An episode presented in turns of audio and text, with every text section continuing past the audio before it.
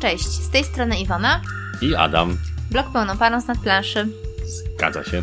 E, witamy się dziś z Wami w odcinku specjalnym. Mhm. Kolejnym odcinku specjalnym, który postanowiliśmy nagrać. E, troszeczkę na Wasze prośby też, mhm. bo, bo, bo pytaliście się nas, e, co sądzimy o Steam Watchers.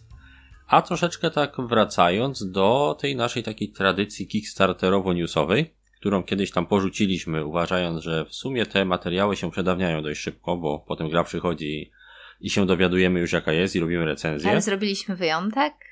Który może być regułą. Tak, zobaczymy. tak, bo po prostu z tego, co zauważyliśmy, chcielibyście po prostu wiedzieć, co tam wspieramy, mhm. E, co będziemy planowali wspierać i może co jakiś czas będziemy robić taki może dla każdego materiału osobno, czy dla każdej gry osobno, może raczej będziemy to zbierać w jakieś takie zbiorcze, ale chcemy wrócić do tego e, podglądu kampanii Kickstarterowej, żeby mhm. też rzucić okiem na to, nie tylko na to, co już mamy, ale też na to, co planujemy tak. mieć. no właśnie. i pierwszą z tych gier, właśnie to drugą, bo pierwsze było Enchanters. Mhm. Jest co? Steam Watchers. Tak, czyli premiera nowej gry od francuskiego wydawnictwa Mythic Game czyli wydawnictwa, które w sumie e, e, wspieramy dość regularnie, tak. regularnie, bo e, przyszło nam już Mythic Battles, mhm. mamy od nich John of Arc, mhm. a nie dalej jak chyba dwa tygodnie temu potwierdzałem adres dostawy Reichbusters, mhm. które też niebawem do nas dotrze. Tak, i mieliśmy okazję też grać jeszcze w taki prototyp, tak, wcześniej, o którym już mówiliśmy. Tak, tak, tak, tak, Super Fantasy Super Brawl. Fantasy Brawl. No, no i, i Solomon Kane. I Solomon Kane, no a w tym odcinku o czymś nowym. O czymś nowym, o Steam Watchers. Steam Watchers o grze, którą mieliśmy okazję e, poznać zarówno z instrukcji, z wielu gameplayów, z mhm. udostępnionych przez wydawcę plików, -hmm. które mieliśmy okazję sobie poprzeglądać. No i gra wygląda całkiem fajnie, mm. ale niestety w internecie jest też e, wielokrotnie, można powiedzieć tak, mylona bądź porównywana do kilku różnych mhm. tytułów, z którymi mam mniej lub więcej wspólnego. I to jest też jeden z takich jakby powodów, dla którego chcieliśmy nagrać ten materiał, żeby troszeczkę też e, rozwiać jakieś ewentualne wątpliwości, żeby wskazać, czy ta gra tak. faktycznie jest podobna mhm. do tych tytułów, o których się mówi e, gdzieś tam na forach, e, na Facebooku, jak ona po prostu działa, co jest naszym zdaniem w niej ciekawego, co przykuło naszą uwagę mhm. do tego tytułu no i tyle w sumie, tak? To tak. ma być taki krótki, troszkę luźniejszy, przeglądowy materiał, który być może pomoże Wam zdecydować, czy to jest Wasz typ gry, czy może nie. jednak nie jest to mhm. coś, co, co chcielibyście wspierać i później rozgrywać. Okay. No, taka jest idea te, tego, mhm. powiedzmy, może nowego cyklu, co jest wspierane, mhm. zamiast co jest grane. No, to Iwona, zacznijmy może od tego, co faktycznie do Steam Watchers przykuło naszą uwagę. No, to nie da się ukryć, że na pewno to wydawnictwo. Tak? No tak, tak. Śledzimy sobie projekty Mythic. Śledzimy projekty yy, i zawsze z dużym zainteresowaniem czekamy na, na kolejne pomysły, więc z racji tego, że to wydawnictwo darzymy dużym sentymentem i yy, ufamy im, tak, mm -hmm. no mhm. to postanowiliśmy, że i tym razem Steam Watchers. Musimy yy, troszeczkę zrobić większego researchu, tak? Czyli tak. pochylić się nad tą grą tak. i sprawdzić, bo być może warto będzie ją -hmm. wesprzeć. -hmm. tak, tak, tak, no bez wątpienia jest to jeden z powodów. E, przede wszystkim po prostu lubimy kampanie, które mm -hmm. Mythic Games prowadzi. Zawsze są one bardzo estetycznie przygotowane, jeśli chodzi od strony Kickstarterowej. Update'y mm -hmm. są bardzo e, solidnie zrobione. Live'y, na których e, wydawnictwo dzieli się mm -hmm. informacjami o grze. To jest coś po prostu, w czym my lubimy uczestniczyć, bo jest to jedna z tych rzeczy, które e, są specyficzne mhm. dla Kickstartera, tak? Czyli możliwość takiego uczestnictw, uczestnictwa w jakimś sensie w, e, w oczekiwaniu na grę, takiego troszeczkę hypu, nie, da, nie tak. da się ukryć. Mhm. Ale przypomina nam to te dawne czasy, kiedy Fantasy Flight Games, e, jeszcze za czasów swojej dawniejszej świetności, no publikowało bardzo często wpisy o swoich grach, gdzie się czekało na te nowe wpisy codziennie, jakieś tam aktualizacje. No teraz to przeszło na Kickstartera właśnie, gdzie mamy te update'y, gdzie mamy wiele nowych informacji o grze, gdzieś po prostu czeka na tą grę i widzi jak e, po kawałeczku jest ona odkrywana. I to jest po prostu sympatyczne. A Mythic Games robi to dobrze, jeśli mhm. chodzi o, o przedstawianie tych swoich kampanii, stąd też właśnie e, zawsze te ich nowe projekty przykuwają naszą uwagę. No bez wątpienia chyba też oprawa. Tak, yy, i nowe podejście takie innowacyjne trochę do post-apo, tak? Bo no mamy tak. tutaj yy, zmarzniętą Europę. No tak, jest to na pewno Epoka podejście. lodowcowa, kolejna. Druga, druga czy tam kolejna, no zgadza mm. się. Jest to na pewno coś innego niż te typowe Frost Apo, które raczej się kojarzy z takimi silnymi, muskularnymi mhm. mężczyznami gdzieś tam spoconymi na pustyniach, walczącymi o benzynę, mm -hmm. tak? Czyli Neuroshima, Mad Max i te, te klimaty. Raczej kojarzą mi się z kolorem żółtym niż, niż z niebieskim, niż tak? Z niebieskim. w skrócie całkowicie mm -hmm. już mówiąc, no to zgadza się. Nie jest to e, typowe bardzo podejście do post-apo, chociaż ostatnio coraz bardziej prominentne bym mhm. powiedział mm -hmm. i, i pokazujące się, bo mieliśmy nie, nie tak dawno temu przecież kampanię gry Day, mhm. tak? Divide at Impera, czyli tytuł, który też toczy się w takim, powiedziałbym, frost apokaliptycznym temacie. Mieliśmy grę e, Eleven Bit Studios komputerową Frostpunk, mhm. która wręcz bardzo mocno nawiązuje do właśnie do, do tego typu klimatów. Tylko bardziej od strony takiej strategiczno-przygodowej. Ten tytuł. Zresztą polecamy, bo bardzo fajna gra. Jeżeli lubicie te klimaty, to myślę, że warto mhm. się nią zainteresować na PC.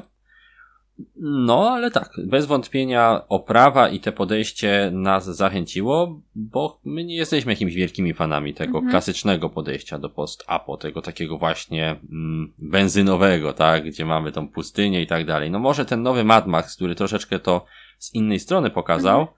to jest coś, co nam się podoba, zdecydowanie. Troszkę Neuroshima, gdzieś tam zawsze 51 stan w sercu, ale takie typowe e, postapo, żebyśmy za nim biegali za każdym nowym projektem, mm -hmm. to nie. Jakoś Waste, Waste Nights bodajże, tak to się nazywało, Rycerze Pustkowi jakoś nie mm -hmm. były grą, która gdzieś tam nas bardzo interesowała, bo, bo to, to nie są nasze klimaty. Fallouta trochę tam grałem, ale też nie jest to mój ulubiony RPG. Jest świetny, ale tematycznie nie jest to może coś, co, co, co, co jakoś mocno uwielbiam. Natomiast lubimy zawsze zombie, tak? Zombie mhm. apokalipsa jako ten specyficzny rodzaj postapokaliptycznych tytułów, to jest coś, co całkiem lubimy, tak? Gdzie ta apokaliptyczność jest bardziej taka żywa, tak? Mhm. Ten przeciwnik cały no, czas ale jest. zombie to chyba tak no, gdzieś obok, nie? No to jest taka, tak. taka gałąź, która mocno wyrosła gdzieś tam, mhm. ale dzisiaj jest y, bardzo często wiązana właśnie z jakimś tam rodzajem postapokaliptycznej gier, no bo mhm. jednak Mieliśmy ostatnio te Days Gone e, na PlayStation, całkiem fajną grę. Mamy do dzisiaj ciągnący się serial Walking Dead i komiks, który troszeczkę zmienił właśnie optykę patrzenia na te zombie i, i taką bardziej obyczajówkę w to wcisnął. Mm -hmm. I to mhm. są takie tematy właśnie postapokaliptyczne, które nam się podobają, tak? Mniej skupione na tej walce o benzynę. No i to, to mniej więcej też dlatego, tak? To, to troszkę ciekawsze podejście, trochę mniej tych muskularnych, e, nagich torsów, tylko tutaj muszą się przykryć, bo jest zimno. Bardzo to nie dobrze. trzeba tego oglądać, nie zgadza się. No, więc to, to między innymi dlatego właśnie Steam Watches też jakoś tak tematycznie, bo my zawsze lubimy też tematycznie być jakoś zaangażowani w te gry, a wiemy, że Mythic lubi w mhm. temat, tak? tak? Lubi, lubi się po prostu wokół tematu też e, zakręcić, troszeczkę pochylić, nawet jeśli ta gra nie jest grą typowo tematyczną. To nie jest taki, jak myślisz, typowy tytuł Mythika, który zawsze... Mm, nie jest. Nie jest, natomiast oni gdzieś ten klimat tam zawsze próbują Tak, gdzieś go tam wpleść. dokleją, mhm. tak? Nawet w tych dziennikach projektanta, e, które sobie czytaliśmy, gdzieś tam pisało, że on przyszedł do nich z projektem gry, mhm. natomiast Mythic tu powiedział, a no, no nie, nie, tutaj musimy troszeczkę tematu dokleić, mhm. tu ci dorobimy scenariusze, żeby było troszkę bardziej tematycznie, różnorodnie, więc widać tutaj, że ta designerska ręka Mythic gdzieś tam mieszała w tej mhm. grze, ponieważ no, przez dwa lata ten tytuł dewelopowali, tak? Czyli tak. Po, po spotkaniu z autorem przez dwa lata on e, jakby z udziałem tego teamu Mythic się tworzył. się tworzył i był tam gdzieś szlifowany, żeby coś ciekawego móc e, sobą reprezentować. I myślę, że, że jednak widać tutaj, że ta gra z jednej strony jest mocno odchudzona względem takich typowych tytułów w tym gatunku, a z drugiej strony ma też kilka takich właśnie ciekawych e, wisienek, które można kojarzyć właśnie z grami Mythic. Mhm o czym za chwileczkę będziemy opowiadać. Na razie to tylko takie wstępne, wstępne. tak? Wstępne informacje, co naszą uwagę przykuło, bez praktycznie żadnych dodatkowych informacji, tak? Czyli dlaczego się zainteresowaliśmy Steam Watchers, a dopiero za chwileczkę będziemy mówić, co w sumie tą naszą uwagę zachowało przy mm -hmm. tym mhm. tytule, tak? Czyli już po lekturze zasad. To nas utwierdziło w przekonaniu, że, że, że, ta że gra jest to coś ciekawego. Mm -hmm. Dokładnie tak. Bo tak na pierwszy rzut oka, no to zawsze widzi się najpierw oprawę, mhm. gdzieś tam jakiś temat, a dopiero potem zaczyna się drążyć głębiej już, czyli jak ta gra działa, jakie są jej mechaniki i o tym właśnie mamy zamiar opowiedzieć teraz, mhm. chyba mniej więcej, tak. co? To, tak, tak. To, to, taki troszkę przydługi wstęp, ale myślę, że że też warto powiedzieć, dlaczego w ogóle e, zwróciliśmy na nią mhm. uwagę, tak? Bo gier na Kickstarterze codziennie startuje masa cała przecież, gdzie jak przeglądamy sobie mm, planszowe newsy, jak board news przeglądamy, mhm. no to tam cały czas są jakieś jednak y, posty o tym, a tu wystartował nowy tytuł, a tu wystartował nowy tytuł. I z jakichś powodów w jedne z tych gier klikamy i mhm. interesujemy się nim bardziej, a inne po prostu giną, tak, na Facebooku przez, przeskrolowane w odmętach innych newsów, więc no warto było, myślę, wspomnieć, dlaczego ten nie zginął. Mhm, tak. No, to co? Przechodzimy sobie powoli do tak, opisu jakiegoś zasad. Będziemy opisywać zasady, to na podstawie e, instrukcji, instrukcji żeby, żeby to miało... Jest, tak, w, w internecie, plus e, na podstawie gameplay, które oglądaliśmy. Mhm. Man vs. Meeple, tak. Beast mhm. E, of War, czyli w ty, w ty, teraz to się nazywa On Tabletop. On tabletop. Tak? E, to były głównie te gameplaye, które sobie przeglądaliśmy. E, troszeczkę rozmów z Leo, czyli współwłaścicielem wydawnictwa Mythic mhm. Games, gdzie tam rozjął nasze wątpliwości co do pewnych zasad. Troszeczkę lektury samych kart, które mieliśmy udostępnione i mogliśmy sobie poczytać, jak działają. E, no i to tyle, tak? To mhm. tyle, jeśli chodzi o o nasze bazę naszą, naszych danych, na podstawie których czerpaliśmy informacje o grze. To co? Może opowiedzmy tak ogólnie o czym Steam Watchers jest, żeby potem móc e, wskazać te szczegóły, które podobają nam się i które potencjalnie mogą tą grę uczynić ciekawą dla nas mhm. przede wszystkim. Dobrze, więc Steam Watchers jest grą z gatunku Area Control. E, jest grą od dwu, dla od dwóch do pięciu mhm. graczy. E, w wieku powyżej tam 14 lat, no wiadomo, jest tam troszkę strzelania, jakichś takich eksterminacji na planszy, tak. więc, więc nie jest to może dla bardzo młodych odbiorców, ale też nie jest to coś bardzo jakiegoś tam krwawego, tak? Tam mhm. raczej nie ma specjalnie jakiejś takiej wizualnie e, widocznej przemocy. Więc myślę, że ale i z młodszymi wojna można o terytoria jest, no więc tak, to jest myślę, jedyny może powód. No, no myślę, że tak. Chociaż zasady też nie są jakoś bardzo trudne, więc myślę, że da, dałoby się może z kimś ciutkę nawet młodszym zagrać, ale o tak, mhm. nie wchodząc w szczegóły.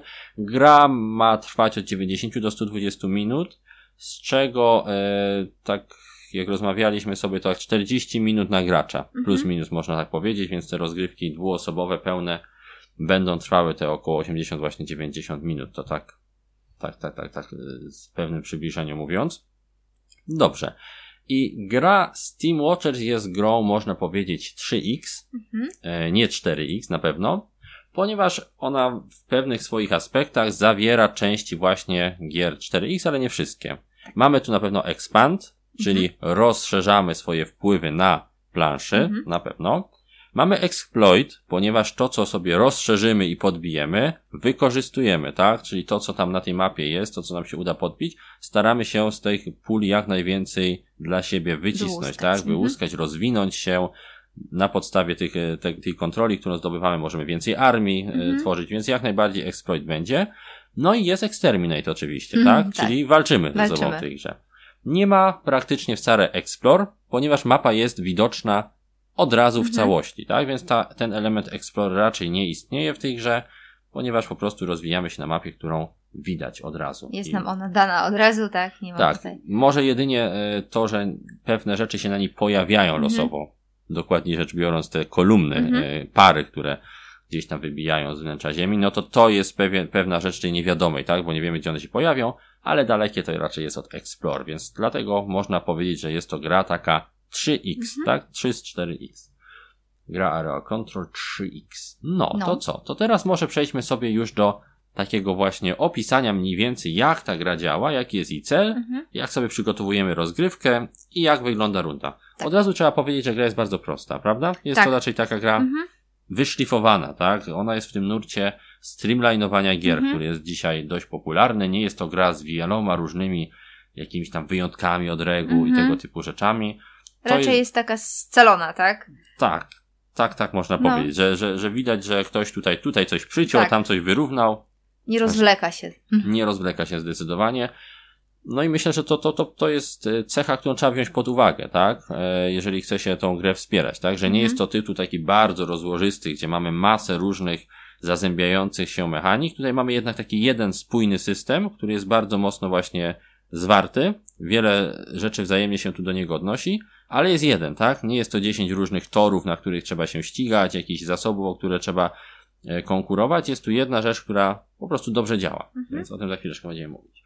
Ok, więc głównym celem gry jest wyścig pewnego rodzaju, więc z, ze strony klimatycznej troszkę mi się to kojarzy właśnie z ostatnim Mad Maxem, z tym mhm. Fury Road, że też jest wyścig o coś, tak? Tam się tak. ścigali o wodę bodajże, e, tutaj się ścigamy o zasoby geotermalne, mhm. tak? Czyli o tę e, tą parę, która bucha gdzieś na wnętrze Ziemi i która jest używana w tym uniwersum do zasilania wszystkich technologii, które mhm. są używane. Więc pierwsza osoba, która będzie kontrolowała 10 źródeł, czy tam może nie tyle co 10 źródeł, ale źródła o, ma, o łącznej sumie 10, mhm. 10 tak? tak? O wartości 10 geo, tych geothermal energy, czy geothermal mhm. resources, mhm. no to wygrywa, tak? Więc jest to pierwszy taki ważny punkt, jeśli chodzi o zasadę tej gry, że głównie tutaj się ścigamy do osiągnięcia pewnego celu, tak? Oczywiście te zasoby będą przechodziły prawdopodobnie z rąk do rąk, tak? Bo to, że mamy gdzieś zdobyte jakieś zasoby, nie znaczy, że ktoś ich nam nie odbierze. Na zawsze. No właśnie, więc jest tutaj ta właśnie kontrola tych terenów mhm. jest bardzo istotna. I mając na uwadze ten główny cel gry, przejdźmy sobie teraz do tego, jak wygląda przygotowanie gry. Pierwsza rzecz to trzeba sobie rozłożyć planszę. Plansza przedstawia zamarzniętą Europę, więc jest nam mhm. bliska, bardzo fajnie. Może gdyby przy, przedstawiała Stany, to by więcej tak rozebrała. Tak. Taka mhm. jest, jest taka Ale możliwość. Nie jest to taka Europa, jaką my znamy, nie. bo jest nieco zmodyfikowana uh-huh. przez pewne um, okoliczności przyrody, przyrody po, tak. tak. Czyli coś gdzieś zamarzło. Podniósł się poziom tak, wód. Teren jest e, danego państwa niedostępny, tak? Albo zmodyfikowany, tak? Mhm. Linie brzegowe są inne. Jest to po prostu jakaś tam taka... Ale widzimy, że to jest Europa. Tak, tak. Widać, widać ten zarys Europy. Jest to takie troszeczkę właśnie fiction, tak? Mhm. Więc raczej nie, nie doktoryzowałbym się tutaj nad y, podstawami naukowymi tego, dlaczego ta Europa jest zamarznięta, jakby, jak to się ma do zmian klimatycznych. Myślę, że to jest po prostu, trzeba przyjąć, że to jest kolejna, mhm. kolejne fa, fa, science fiction, raczej bardziej fiction niż science i po prostu przyjemnie się, e, myślę, będzie grało w tym klimacie, ale nie wchodziłbym w jakieś wielkie, wielkie interpretacje tego, dlaczego tak ta Europa wygląda inaczej.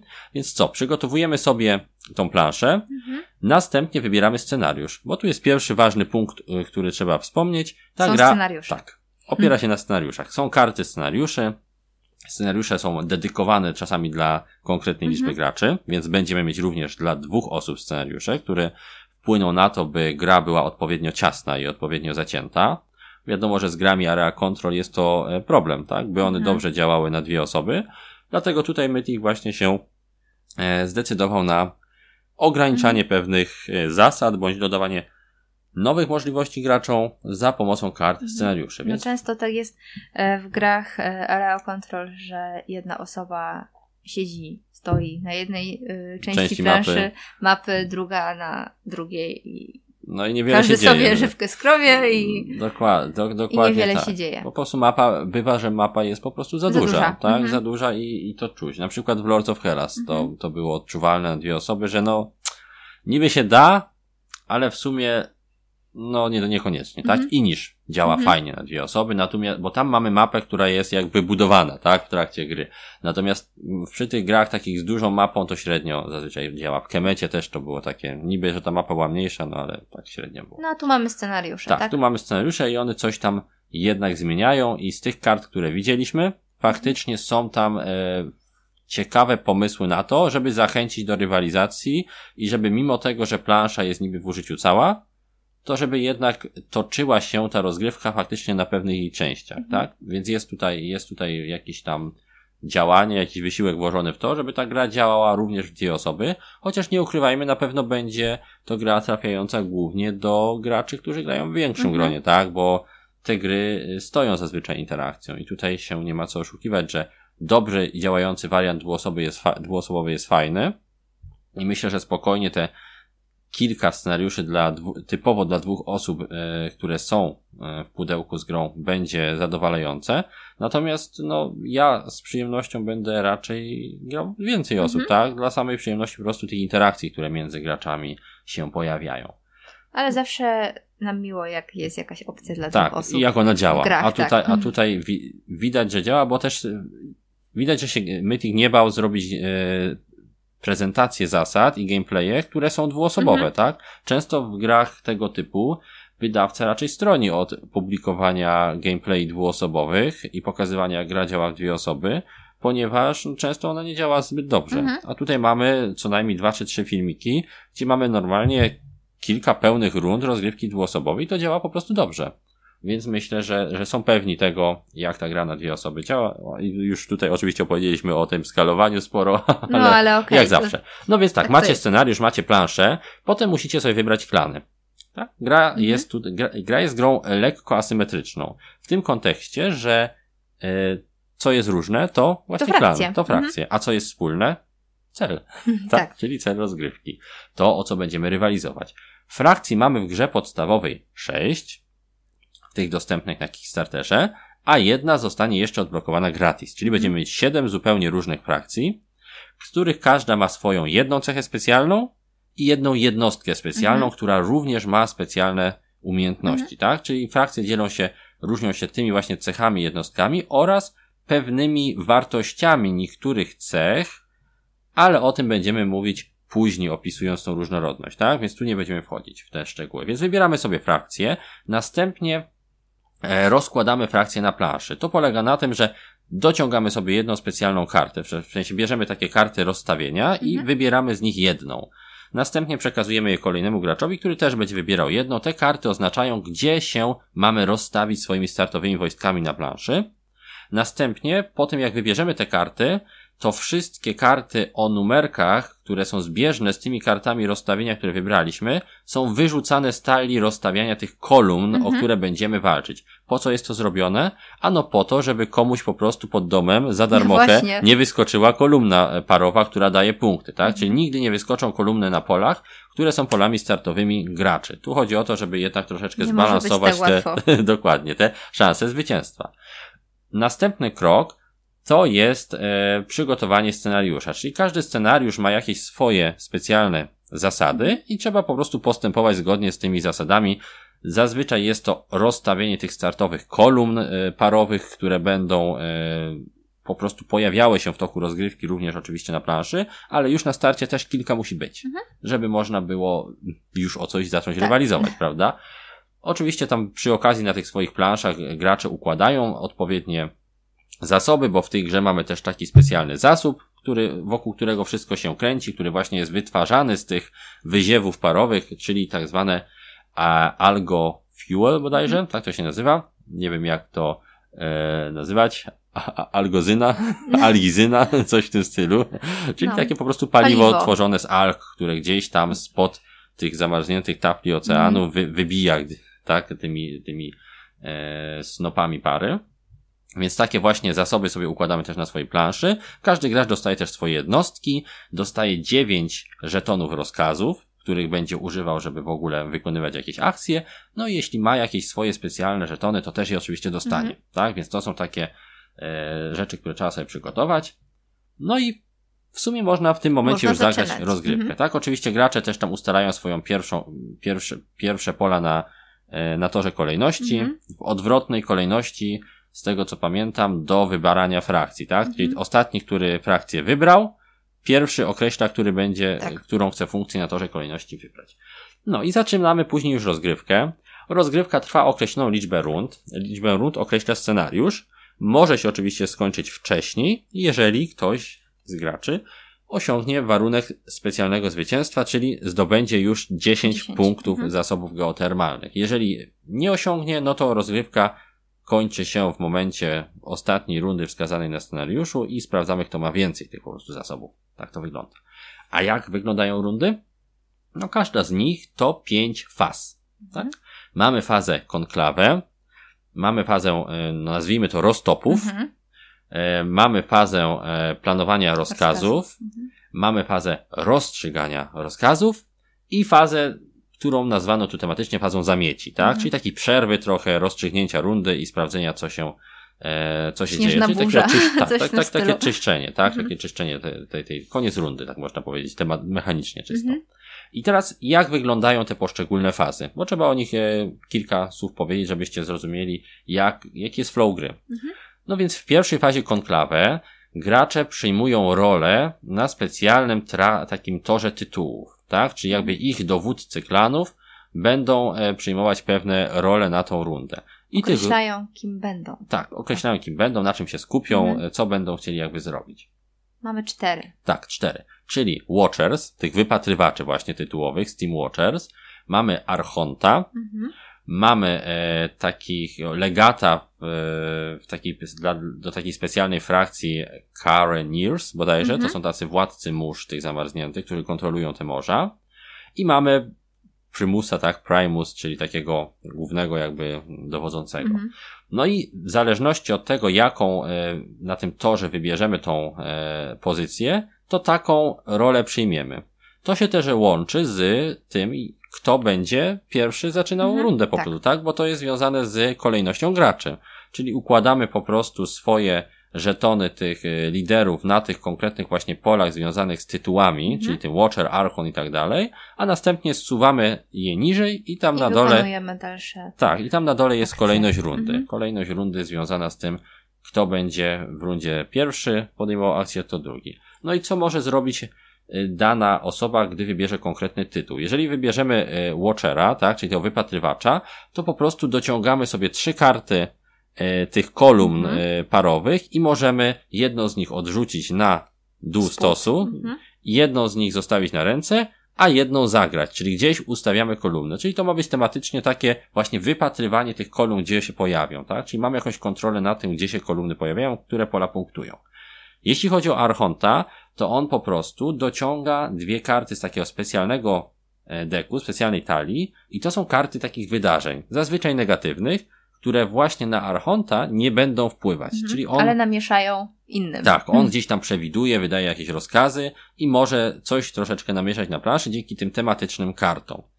Kolejna e, osoba, osoba, która uznała, że będzie legatem tej, tej frakcji kontrolującej morza, może wziąć jeden ze swoich żetonów i położyć go na jednym z obszarów morza. Mhm. To pozwala mu używać mórz do poruszania się. O tym powiemy, bo to jest bardzo ciekawy i bardzo ważny element e, rozgrywki w Steam Watchers, morza, które, które sprawiają, że plansza, choć duża, okazuje się całkiem niewielka, mhm. tak, jeśli chodzi o możliwości poruszania się i szybkiego transportowania jednostek. No i ostatni to Primus. Jest on ostatnim graczem w kolejce.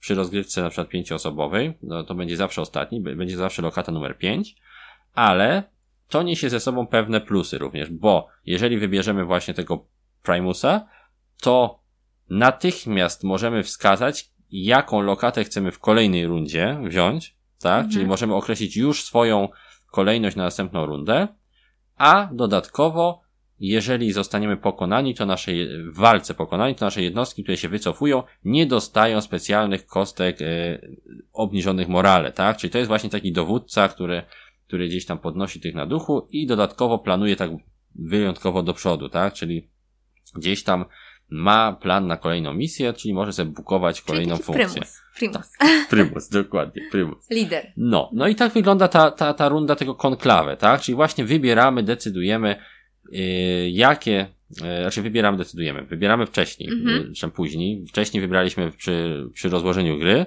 natomiast same, samą e, kolejność w rundzie i wybór tych konkretnych funkcji będziemy dokonywać pasując, tak? Jeżeli w danej rundzie już pasujemy, to wtedy dopiero układamy, kim chcemy być -hmm. w mhm. kolejnej rundzie. Natomiast te konklawy to jest po prostu przesunięcie tych żetonów jakby w dół na tym torze, rzucimy zdjęcie, będzie widać o co chodzi i rozstrzyganie funkcji tych żetonów. O to w tym chodzi, tak? No i potem Jakby wchodzimy. Takie zatwierdzenie. Tak, takie zatwierdzenie, tak. ustalenie toru kolejności na tą rundę. Mhm. Następnie przechodzimy sobie do tak zwanych roztopów, tak? Mhm. Można tak powiedzieć, czyli pojawiają się kolumny, tak? Pojawiają się e, te kolumny, czyli wszyscy watcherzy, czyli ci, co wybrali te, te karty mhm. tych watcherów, właśnie w tej rundzie odsłaniają karty kolumn i te kolumny pojawiają się w grze. Mhm. Dokładnie tak. Czyli tutaj właśnie zadziałają ci, którzy wybrali funkcję Watchera. Mhm. Następnie mamy e, fazę planowania rozkazów. I gra tutaj w tym momencie jest troszeczkę podobna do gry o tron właśnie, bo bierzemy takie rozkazy, które mają oczywiście rewersy naszej frakcji, ale nie wiadomo co jest pod nimi. Mhm. Każdy z graczy, każdy z, każda z frakcji ma dziewięć takich rozkazów i każda z frakcji ma trzy rozkazy e, obrony trzy rozkazy ruchu i trzy rozkazy zmyłki, mhm. tak zwane. I musi je rozłożyć, te rozkazy, w, na polach, na których ma przynajmniej jedną jednostkę. Tak, i wszyscy gracze robią to równocześnie. równocześnie. Tak, czyli tam rozkładają rozkazy, gdzie mają jednostki. Oczywiście kładą tylko jeden rozkaz, tak? Na każdym polu, mhm. gdzie mają jakąś jednostkę. Jak jest tych pól mniej, to wyłożą mniej rozkazów, tak. wiadomo. Tak. No i potem, gdy wszyscy to położą, to należy odsłonić te wszystkie żetony rozkazów. I w tym momencie wszystkie rozkazy zmyłki, czyli te, które nic nie znaczą, które tylko mają zmylić gracza mhm. przeciwnika, zostają zdjęte z planszy, a na planszy zostają tylko rozkazy, które pozwalają się ruszyć bądź bronić, tak? No i następnie przechodzimy właśnie do fazy rozstrzygania tych rozkazów i w tej fazie rozstrzygania zgodnie właśnie teraz z kolejnością graczy, czyli z tą kolejnością, która została ustawiona na tym torze konklawę, rozstrzygamy po jednym rozkazie. Czyli każdy mhm. gracz ma swoją aktywację i może aktywować wybrany rozkaz, dowolny na planszy, tak? Czyli tutaj jest ta już różnica między grą a że on po prostu wybiera, który rozkaz chce. Nie ma jakiejś kolejności, że najpierw ten ro rodzaj rozkazu, mhm. potem ten, tylko wybiera, Dowolnie. który. Wybiera, który na przykład wskazuje, że on chce aktywować, widząc już co inni gracze położyli na planszy, bo wszystko jest w tym momencie już jawne. I jak widzi, że tamten tu położył ruch, to prawdopodobnie może chcieć go zaatakować, no to on może go uprzedzić, mhm. tak? Więc wybiera aktywację ruchu i gdzieś się na przykład porusza. Albo jeżeli już doszło, jest to już któraś z kolei runda, to może stwierdzić, a w sumie on już pasuje. I w momencie, jeżeli spasował, to może położyć właśnie żeton swojego lidera na wybranym polu tytułu właśnie, tak? Czyli na tym torze konklawę i w kolejnej rundzie będzie właśnie tą rolę przyjmował. Mhm. Dokładnie tak. Czyli ten, kto pasuje, mhm. pierwszy wybiera, pierwszy, kto spasował, pierwszy ma możliwość wyboru jaki chce być, kim chce być w następnej rundzie, co też wpłynie na to, jaki będzie w kolejności mhm. następnej rundy. No nie jest tak, że jakąś rolę się obiera na całą rozgrywkę. Nie. Tylko się to zmienia. Tak, to się cały czas zmienia płynnie w związku z tymi właśnie rozkazami, które rozstrzygamy. No i po tym, jak sobie oczywiście w tej fazie rozstrzygania rozkazu, która jest jakby sercem gry, powalczymy, o czym będziemy mówić później, jak ta walka działa, jak sobie poprze, poprzemieszczamy się, jak się ewentualnie pobronimy, jak nas mhm. ktoś atakuje, no to gdy wszyscy już sobie popasują, gdy już jest ta kolejność rundy jakby ustalona na kolejną, na kolejną rundę, to przechodzimy do tej fazy tej, tej zamieci, tak? Mhm. Czyli tego blackoutu tak zwanego, mhm. e, czy tam whiteoutu. White. Whiteoutu, White. nie blackoutu. E, w tej, w tej właśnie fazie whiteoutu mamy kilka takich kroków, które są czymś na kształt rozstrzygnięcia podsumowania rundy. Po pierwsze, możemy budować swoje farmy. Mhm. Farmy to są e, takie jakby mm, zabezpieczenia tych Steam Columns, tak? Czyli na, w tych, na tych e, obszarach, gdzie e, kolumny pary mają poziom 1, bo te kolumny pary są złożone z takich klocuszków mm -hmm. jakby i one startują mając trzy poziomy, a potem wraz z chyba z zmniejszającym się ciśnieniem opadają, tak? Mm -hmm. Opadają i się zmniejszają i gdy mają już ten poziom 1, czyli tylko jeden, jedna, jedna kondygnacja, no to na takich polach można zdjąć, tak, zdjąć tą, tą, tą, tą kolumnę i stworzyć tam farmę, czyli po prostu stworzyć taką faktorię, która będzie czerpała te zasoby geotermalne z tej szczeliny, która tam powstała. I jeżeli mamy tam swoje jednostki, to właśnie możemy coś takiego zrobić. Mhm. Oczywiście musimy odpowiednio zużyć na to zasób, czyli te Algo Fuel Barrel, czyli tę, tę, tę beczkę z tym paliwem musimy zużyć. Musimy podnieść również swoje skażenie. O skażeniu będziemy jeszcze mówić, bo wraz z tą parą, która tryska tam gdzieś z ziemi, to są tam również jakby takie niebezpieczne czynniki, tak? Czyli te tak zwane Bane, które tu jest jakaś taka nowa zaraza, która gdzieś tam niestety dziesiątkuje tych nomadów i niestety każdy z nich ma taki specjalny tor inkubacji, mhm. który sprawia, że gdy są bardziej e, narażeni na to, tak, czyli gdy budują te farmy, gdy walczą ze sobą, wykorzystując te paliwo do wzmocnień, no to wtedy rośnie ten poziom ich takiej e, kontaminacji, tak, czyli tego mhm. skażenia, co może później troszkę utrudniać nam grę, o czym będziemy później jeszcze mówić. Tak czy inaczej, w tej fazie piątej budujemy właśnie te farmy, jeżeli jest taka możliwość. Następnie kolumny, które pozostały na planszy, które nie zostały zagospodarowane jako farmy, opadają, mhm. w sensie obniżają się o jeden poziom i jeżeli ktoś tam stał na tym polu, to oberwie tym, tym opadem, tym, powiedzmy, że radioaktywnym. Oczywiście tu nie chodzi o radioaktywność, tylko o tą o ten bane, tak? Czyli o, to, o te skażenie, które gdzieś tam spada na nasze jednostki. Wtedy też musimy się podnieść na tym torze e, inkubacji mhm. tego, tego skażenia, tej choroby. No i ostatni, ostatnia faza takiego, tego piątego e, etapu rundy to jest uzupełnienie zasobów, tak? Czyli uzupełniamy sobie te beczułki z tym naszym paliwem na kolejną rundę, no i sprawdzamy, obliczamy, ile dany gracz kontroluje tych zasobów geotermalnych. Czyli sprawdzamy, ile ma swoich farm, każda farma to jest jeden zasób, sprawdzamy, na, czy stoi na polach, gdzie są te kolumny y, pary i kolejne, każdy poziom takiej kolumny pary to jest jeden zasób, tak mhm. jakby. Zliczamy to wszystko, jeżeli są jeszcze jakieś dodatkowe punkty z kart bądź specjalnych zdolności i zaznaczamy na torze. Jeżeli ktoś osiągnął 10, to oczywiście wygrywa, jeśli nie, to przechodzimy do kolejnej, e, kolejnej e, rundy, mhm. sprawdzając wcześniej jeszcze, czy jesteśmy w stanie zachować, mając ten nowy e, poziom naszych zasobów, bo oczywiście może się okazać, że licząc te zasoby geotermalne, w tej rundzie mamy ich mniej niż mhm. wcześniej, bo na przykład ktoś nas podbił.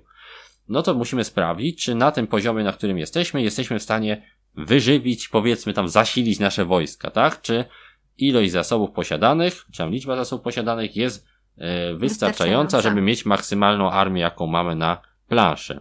No i sprawdzamy to w bardzo prosty sposób. Mamy na swojej planszetce napisane, że dla danego poziomu armii, czy ilości jednostek, czy tam liczby jednostek na planszy, dany e, poziom geotermalnych zasobów to musi być taki a taki. Mhm.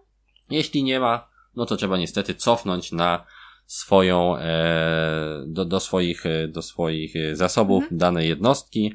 Jednostki podstawowe mają chyba jeden, a pod, jakby kosztują jeden, a jednostki specjalne, z tego co pamiętam, kosztują dwa, tak, żeby móc je utrzymać na planszy.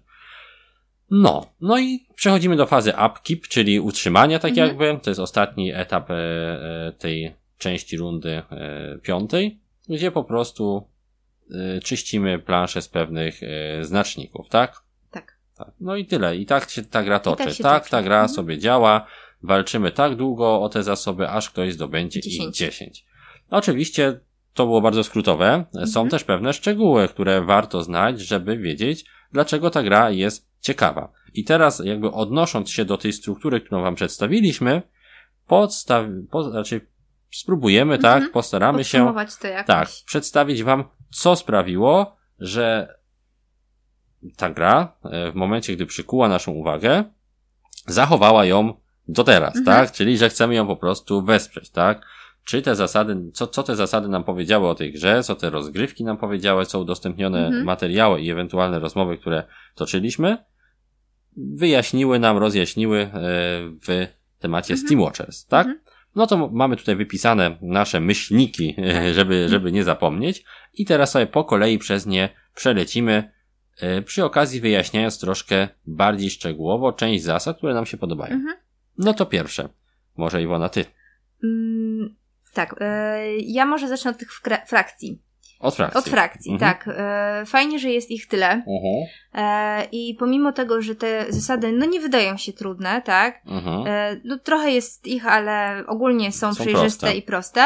No to liczba tych frakcji daje nam różne możliwości rozgrywki, tak? Mhm. I. I to na, na duży plus, bo możemy sobie każdą rozgrywkę, powiedzmy, testować, tak? tak? Każdą tak, frakcję testować inną. podczas rozgrywek i e, nie znudzi nam się to, Nie tak? znudzi się tak szybko, mhm. na pewno zgadza się. Z drugiej strony fajnie, że te frakcje nie są aż tak e, mocno e, asymetryczne jak w Rucie, prawda? Mhm. Że jednak mamy tak. wspólny cel. Mhm. Że, że nie trzeba jakby uczyć się na pamięć, czy na pamięć e, każdej jednej e, frakcji, jak ona gra, jak ona w ogóle wykorzystuje mechanizmy gry, ponieważ tutaj te różnice między tymi frakcjami są istotne oczywiście, ale nie wywracają celu gry do góry nogami, tak? tak? Gramy cały czas, e, powiedzmy, do jednej bramy, w sensie o, do jednego celu, tak? Wszyscy dążymy do jednego Wszyscy celu. dążymy do tych 10 punktów. Tak, tak, do tych 10 punktów, ale każdy dąży troszeczkę inaczej, mhm. bo tych frakcji mamy tam, tych, aktualnie wiemy, że mamy 6 i każdy ma jakieś specjalne zasoby. Mamy tych e, takich e, apostołów, którzy są kimś w rodzaju takich jakby fanatyków, mhm. e, nie wiem, czy religijnych, natomiast na pewno czczą tam jakieś te zasoby i oni mają na przykład bardzo silne e, możliwości bronienia się, mhm. tak? Czyli są e, e, trudniej jest ich wykurzyć z jakiegoś, e, jakiegoś miejsca, a dodatkowo ich specjalne jednostki pozwalają jakby konwertować jednostki przeciwnika na własne, mhm. czyli nawracają na tą ich jedyną słuszną jakby wiarę. Więc mamy taką frakcję. Mamy frakcję tak zwanych Katabatians, cokolwiek to tak. znaczy. To są tacy, można powiedzieć, y, bardzo zręczni, mm bardzo zręczne jednostki, tacy, mm, nie wiem, nie powiedziałbym wypatrywacze, zwiadowcy tacy mm jakby, którzy potrafią ignorować pewne zasady związane z poruszaniem się, mm tak? Ignorują nierówności, te, tak, tak, dokładnie tak. Ignorują nierówności terenu, mogą łatwo trafiać e, w tereny górskie. Mhm. A normalnie jest to troszeczkę utrudnione, bo plansza dzieli się na tereny nizinne, mhm. tereny morskie i góry. I poruszanie się po planszy między jednym a drugim rodzajem terenu ma pewne zasady i ostrzenia, a ci mogą to zignorować na przykład, tak? Mhm. Okej. Okay. Mamy Menrau, tak? tak? Czyli taką frakcję, która e, jest bardzo, mm, stara się wykorzystać ten, te toksyny, to mhm. jakby, tak? Czyli oni sprawiają, że e, tworząc swoją farmę, ona jest troszkę bardziej niebezpieczna dla innych graczy. Mhm. Jeżeli ktoś tam wejdzie na ich, na ich pole z tą ich farmą, to jest od razu automatycznie zakażony, czyli dostaje jeden, e, jeden punkt na tym torze inkubacji, mhm. tak? Czyli są po prostu troszeczkę e, zastanawiają takie, takie pułapki, można powiedzieć, na planszy na innych graczy. Więc też czymś innym znowu się specjalizują. Mamy wolną flotę, mhm. czyli frakcję, która może, e, może, dosłownie może, tak. może w morze, czyli może poruszać się bez większych przeszkód po terenach zamarzniętych mhm. mórz. Mają takie sanie i... Tak, i mogą się ich specjalne jednostki się ślizgać mhm. właśnie po morzach, a dodatkowo jeden konkretny obszar morza mogą traktować jako swój taki praktycznie na całą grę własny, czyli Tak, no bo to jest taka korzystać. zmarzlina właściwie, nie? No tak, tak, tak, tak, tak, zgadza się. Mhm. No więc ci są po prostu dość mobilni, mogą się przemieszczać bardzo fajnie. Mamy Rheinfreie Stamm, czyli taki, taką frakcję, która jest bardzo liczna, która mhm. bardzo licznie na planszy się może pojawiać, rekrutować ją jest łatwiej, no i to jest taka frakcja militarystyczna bardziej, mm -hmm. tak? W kupie siła. no i ostatnia frakcja, czyli Rone Conglomerate, tak? tak. E, taki e, specjalny, powiedziałbym, bardzo mocno skupiony na technologii e, odłam, również mocno wojskowy, ale takich, takich zmodyfikowanych ludzi, tak? Czyli oni się już mocno jakby mocno wkręcają w tematy technologiczne, mogą stawiać takie specjalne beacony, czyli mhm. takie, jak to się boje takie mhm. sygnałowe, które e, no troszeczkę mieszają e, przeciwnikowi, bo podobnie jak te e, frakcyjne farmy jednej z poprzednich frakcji, tak i one mogą ranić tutaj, tak? Tylko, że one tu dosłownie ranią, bo mhm. wybuchają. No mhm. i oni też mają specjalną jednostkę, mają takie fajne działka, które mogą atakować w E, regiony przylegające. Czyli tu idą ostro w modyfikację. Tak, tak, tak. Oni mają takie technologiczne, różne fajne, ciekawe bariery, z którymi mogą troszeczkę... Najbogaci. Tak, tak, najbogaci, najbardziej zaawansowani technicznie. No, więc to są te frakcje podstawowe. Każda ma coś innego. Mhm. Oczywiście oprócz tych e, informacji, o których e, mówiliśmy, oprócz tych takich specjalnych zdolności, frakcje różnią się też pewnymi liczbami konkretnych miejsc na swoich planszetkach. Jedna frakcja ma dużo e, krótszy ten tor inkubacji, czyli dużo łatwiej jest jej e, popaść w tą zarazę, tak? -hmm. Inna frakcja ma go bardzo długi ten tor, bo jest właśnie przyzwyczajona. Ta, ta o której mówiliśmy, ma to, co ma to toksyczne w, e, farmy, tak? tak? No to ona, z racji tego, że pracuje przy tym, no to ma większą odporność, tak? Ma większą odporność na tą, na tą konkretną zarazę, tak? Więc każda frakcja ma oprócz tych swoich specjalnych zdolności jakieś takie jeszcze e, dodatkowe e, cechy, które sprawiają, że granie tą frakcją jest troszeczkę inne, tak? Mhm. Inna będzie miała na przykład więcej e, pól na tą taką kontrabandę czyli na te e, paliwo, które można użyć w czasie walki, o czym mhm. też powiemy. Inna będzie w ogóle nie miała tych pól, bo ona po prostu nie chce tego używać, tak? Bo to ci religijni fanatycy tego nie mhm. chcą, bo uznają, że to jest złe, tak? Więc y, każda frakcja ma troszeczkę inne możliwości, tak? I troszeczkę inaczej działa, tak? tak. Więc to jest też fajne, że siadając do tego stołu, y, biorąc tą nową frakcję, musimy troszeczkę inaczej mhm. pomyśleć, jak będziemy grać, bo nie będziemy mogli się rozwijać w danym kierunku, tak? Część frakcji ma na przykład mniejszą możliwość e, wystawiania wojsk na planszę, bo jest mhm. ich po prostu mniej. Innych, inni mają więcej tych wojsk. Jest tutaj dużo takich drobnych różnic, ale w ramach takiego dość prostego systemu. Tak? Czyli nie, nie jest to coś, co sprawia, że co rozgrywkę trzeba bardzo mocno wchodzić w te mhm. zasady, że trzeba je doczytywać, że trzeba się nauczyć tego, to jest coś, co można rozdać. Tutaj macie, słuchajcie, frakcję, gra działa tak i w sumie możemy mhm. grać. To nie jest coś, co w toku rozgrywki trzeba jakoś dodatkowo odkrywać, nie trzeba o tej tak? frakcji, nie wiem, gdzieś czytać jeszcze dodatkowo, Dokładnie, wszystko co... zapoznawać się z mhm. Jakimiś szczegółami. Mhm. Mamy to przed wszystko sobą. widoczne przed sobą. Od i... początku gry. Tak, od początku gry to ja mogę zdecydować, że gram tymi, kiedyś indziej tymi i nie muszę się do tego wcześniej ekstra przygotowywać, tak? Dokładnie tak. Czyli ta, ta, ta, ta asymetria jest, jest istotna dla rozgrywki, ale nie jest męcząca nie jest z perspektywy, dokładnie, mhm. z perspektywy przygotowania do gry. I to się nam właśnie podoba. Uf, udało się nam omówić jeden z naszych Ojej, myślników. No. no, więc ja powiem, powiem w skrócie, bo o tym już mówiliśmy, że mi się tu bardzo podoba te podejście scenariuszowe. Mhm. Ja zawsze lubię scenariusze. Uwielbiam, jeżeli mamy jakieś startowe warunki specjalnej rozgrywki, które wpływają na całą grę, tak? Że mhm. mamy jakiś, troszkę inaczej będzie. Bardzo, bardzo, bardzo to lubię i w Area Control jest to bardzo mile widziane, moim zdaniem, że właśnie coś będzie innego, a, mhm. a to się pojawią neutralne jednostki na planszy, a to kolumny będą się pojawiały bardziej w konkretnych gdzieś tam regionach, a to wszyscy startują z większą liczbą jednostek, a to mają na przykład obniżone możliwości militarne, a to bardziej niebezpieczne jest te Bane, tak, mhm. bo więcej zadaje e, tych obrażeń. Różne, różne są możliwości na tych kartach, które dotychczas mieliśmy okazję poznać i to jest fajne. Fajne bo te rozgrywki, tak, mhm. bo rozgrywki będą faktycznie różne prawdopodobnie. Mhm. Okej, okay. to co dalej? Eee, hmm? No. Co jeszcze Ci się e, podobało? Co jeszcze mi się podobało, to że w danej rundzie możemy sobie wybierać te role. Nie jest tak, że dana rola jest nam przypisana mm -hmm. na całą grę, tylko sobie wybieramy, tak? Czyli e, chodzi I... Ci o tę konklawę. Tak, chodzi mi o tę konklawę. Mhm. No tak, to tak, to jest spoko, że y, mamy jakiś, możemy jeszcze w każdej rundzie coś zrobić. Tak, jakiś bonus czerpać tak. jeszcze z tego. Mhm, tak. Coś jeszcze chciałeś Nie. Nie. nie. No.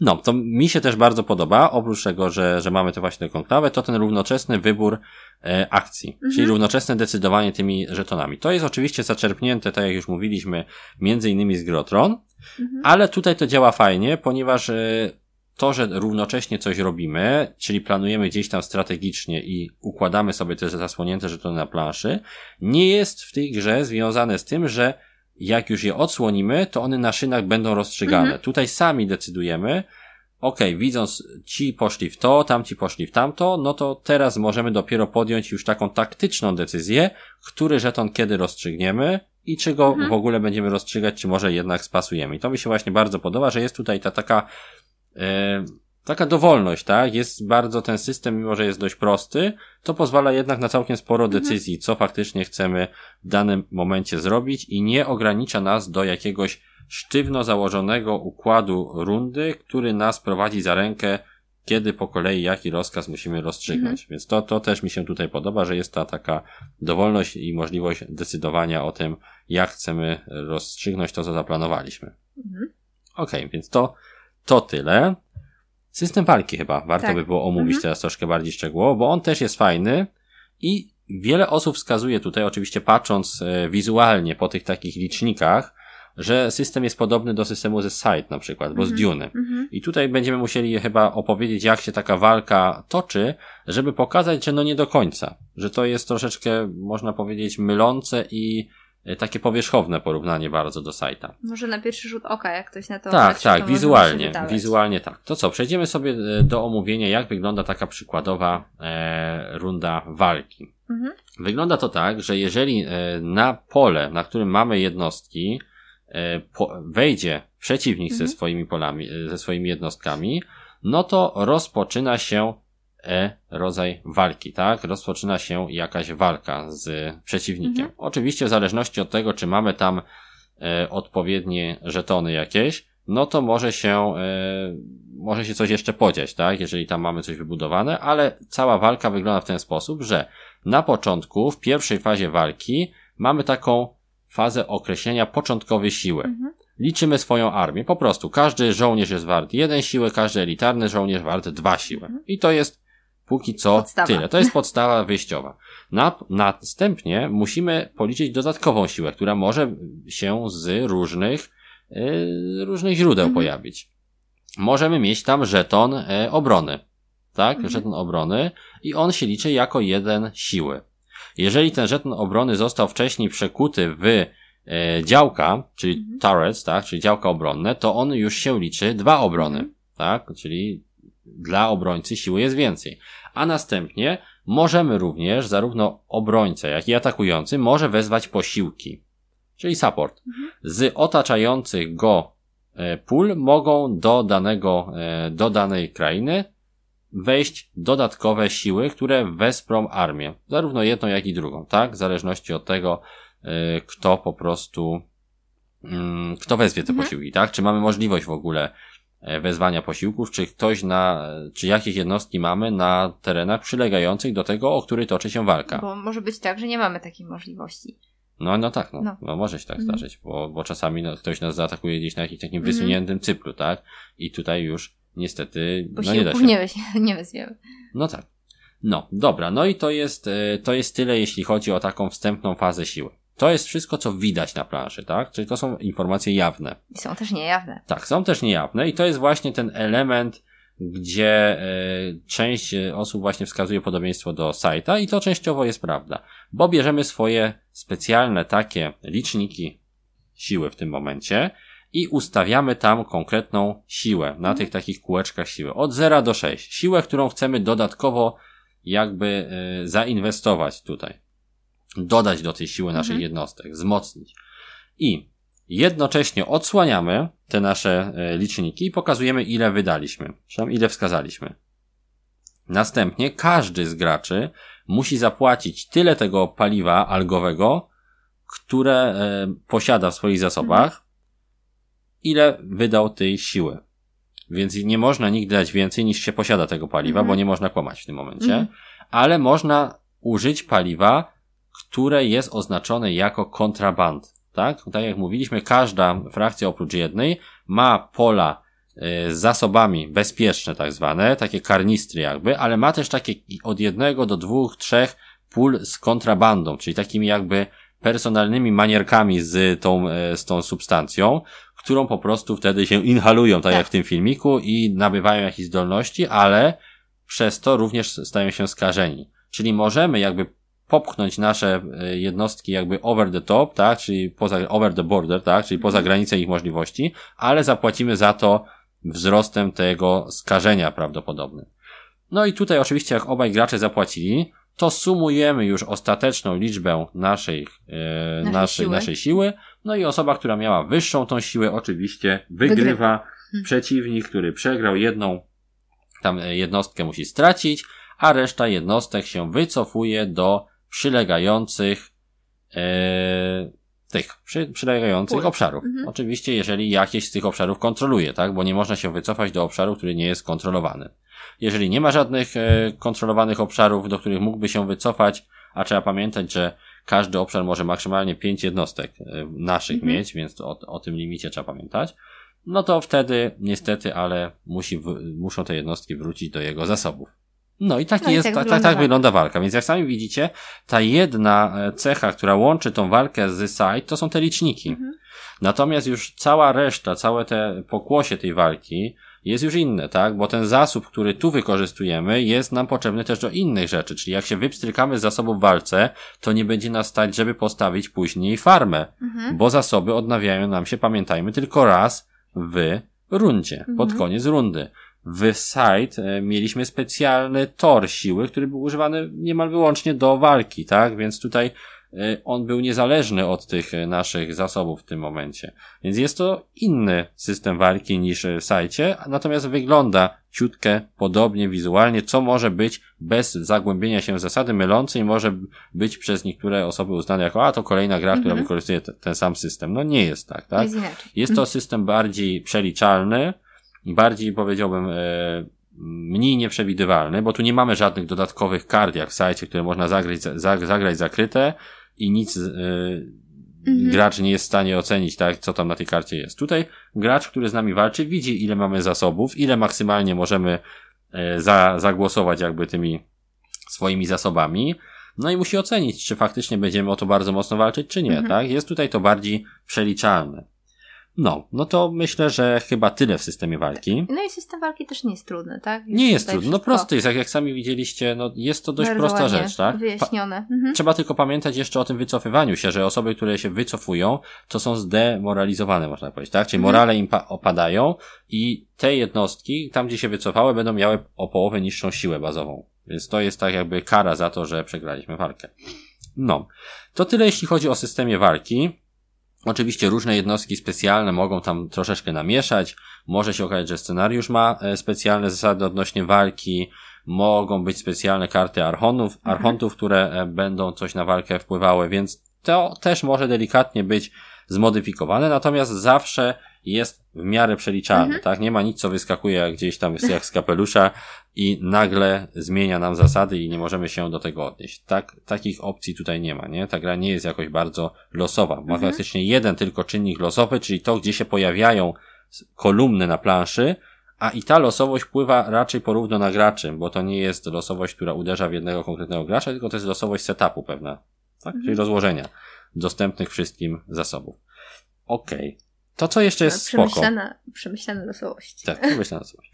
Poruszanie się myślę, Poruszanie tak? To chciałaś tak. chyba ty wspomnieć o tych morzach. E, nie jest tak, że jak e, gracz jest w jednym miejscu planszy, to utknie tam już praktycznie na, na zawsze, mhm. e, bo może tak jak e, sunąć, tak? Po, po, tych, morzach. po tych morzach, które są zamarznięte i bardzo łatwo z jednego punktu przenieść się do drugiego. No tak, dokładnie. Tutaj, żeby dokładnie jeszcze e, wspomnieć, to te morze są kontrolowane przez tych przez tą konkretną frakcję. -hmm. Frakcję, która nie jest frakcją żadnego z graczy, tylko to jest frakcja jakby taka neutralna, powiedzmy, tak? -hmm. Te Careniers oni tak. się nazywają. I jeżeli mamy u tych Careniers e, ten żeton legata położony, wybrany wcześniej e, w fazie konklawę i na danym morzu go mamy położony, -hmm. to możemy się z graniczącego z tym morzem punktu przenieść na dowolne inne pole niziny graniczące z tym mhm. samym akwenem. A mhm. akweny są duże oczywiście, tak? Więc możemy bardzo szybko jednostkami prześlizgnąć się dosłownie przez połowę planszy. Więc to jest bardzo fajne, bo to sprawia, że mimo tego, że plansza jest duża, to mobilność w tej grze jest bardzo mhm. istotna, tak? Poruszanie się jest bardzo istotne, bo można się dość łatwo po tej planszy przemieszczać, po tych, właśnie dzięki tym morzom, które okalają tę Europę ze wszystkich stron praktycznie. No i nie jest tak, że e, jedna osoba jakby będzie bardzo uprzywilejowana pod tym kątem, tak? No nie. Bo e, ta, te konklawę sprawia, że możemy sobie tam ten żeton położyć i, i dokładnie i w danej rundzie e, wykorzystać mhm. ten, e, te możliwości, które daje nam poruszanie się po morzu. Mhm. Więc e, myślę, że jak najbardziej to jest fajne i to też sprawia, że rozgrywki dwuosobowe, co widać było szczególnie na filmikach, też nie pozwalają się za bardzo bunkrować, bo bardzo łatwo jest do gracza sobie śmignąć i mu mhm. tam zacząć bruździć, więc trzeba się przygotowywać na takie możliwości. No. Okej. Okay. No i chyba jeszcze takie ogólne wrażenie tego, że ta gra skupia się na tym wyścigu mhm. właśnie, prawda? Że mamy tu wyścig o zasoby, że ta kontrola danego zasobu może się zmieniać w czasie rozgrywki, że ten poziom, w jakim jakby spełniamy ten e, cel rozgrywki może opadać bądź wzrastać i że musimy cały czas jakby kontrolować to, na jakim poziomie jesteśmy mhm. i że no, musimy po prostu jak najwięcej starać się wyrwać dla siebie jak najszybciej, tak? tak. Że, to że to nie jest taka gra, że toczy się ona przez zamkniętą liczbę rund i się wtedy -hmm. dopiero skończy. Że można tutaj wygrać szybciej. Ja to bardzo lubię w grach, gdzie jest jakaś właśnie opcja takiego ścigania się do konkretnego celu, który jest jawny i e, ten sam dla wszystkich. -hmm. No, no okay. to jak mi się wydaje, że jak tak sobie popatrzyłem na te nasze plusiki, to są mniej więcej te rzeczy, które e, nam się na tyle w Steam Watchers podobają, że chcemy tą grę wesprzeć, mhm. chcemy w nią grać, no i że zrobiliśmy zamówienie zbiorowe, tak. które nomen mhm. omen niestety miejsca już nie mamy, bo już mhm. chyba 12 osób się tam zgłosiło do nas. No, niestety. No. no, no i to jest to, ta ogólna prostota, tak? To, mhm. że y, faktycznie autor zresztą pisał to w, w tych dziennikach projektańskich, które są udostępnione na, na Kickstarterze, że on bardzo chciał, żeby ta gra była przystępna, mhm. żeby ona była prosta, żeby to nie był tytuł, który ma bardzo wiele zasad, które trzeba znać i one się bardzo I mocno łączą. Mhm. Dokładnie tak. Dlatego mamy tu jeden zasób, który wpływa na wiele konkretnych elementów w grze, ale jest jeden, mhm. tak? Nie ma to dziesięciu zasobów. Dlatego mamy trzy żetony rozkazów, trzy rodzaje akcji, z czego jeden to jest zmyłka. Mam praktycznie nasze rodzaje akcji jest poruszyć się oraz e, ewentualnie wzmocnić, tak? Czyli mhm. za pomocą żetonu obrony możemy wybudować sobie wieżyczki albo mobilizować nowe jednostki, tak?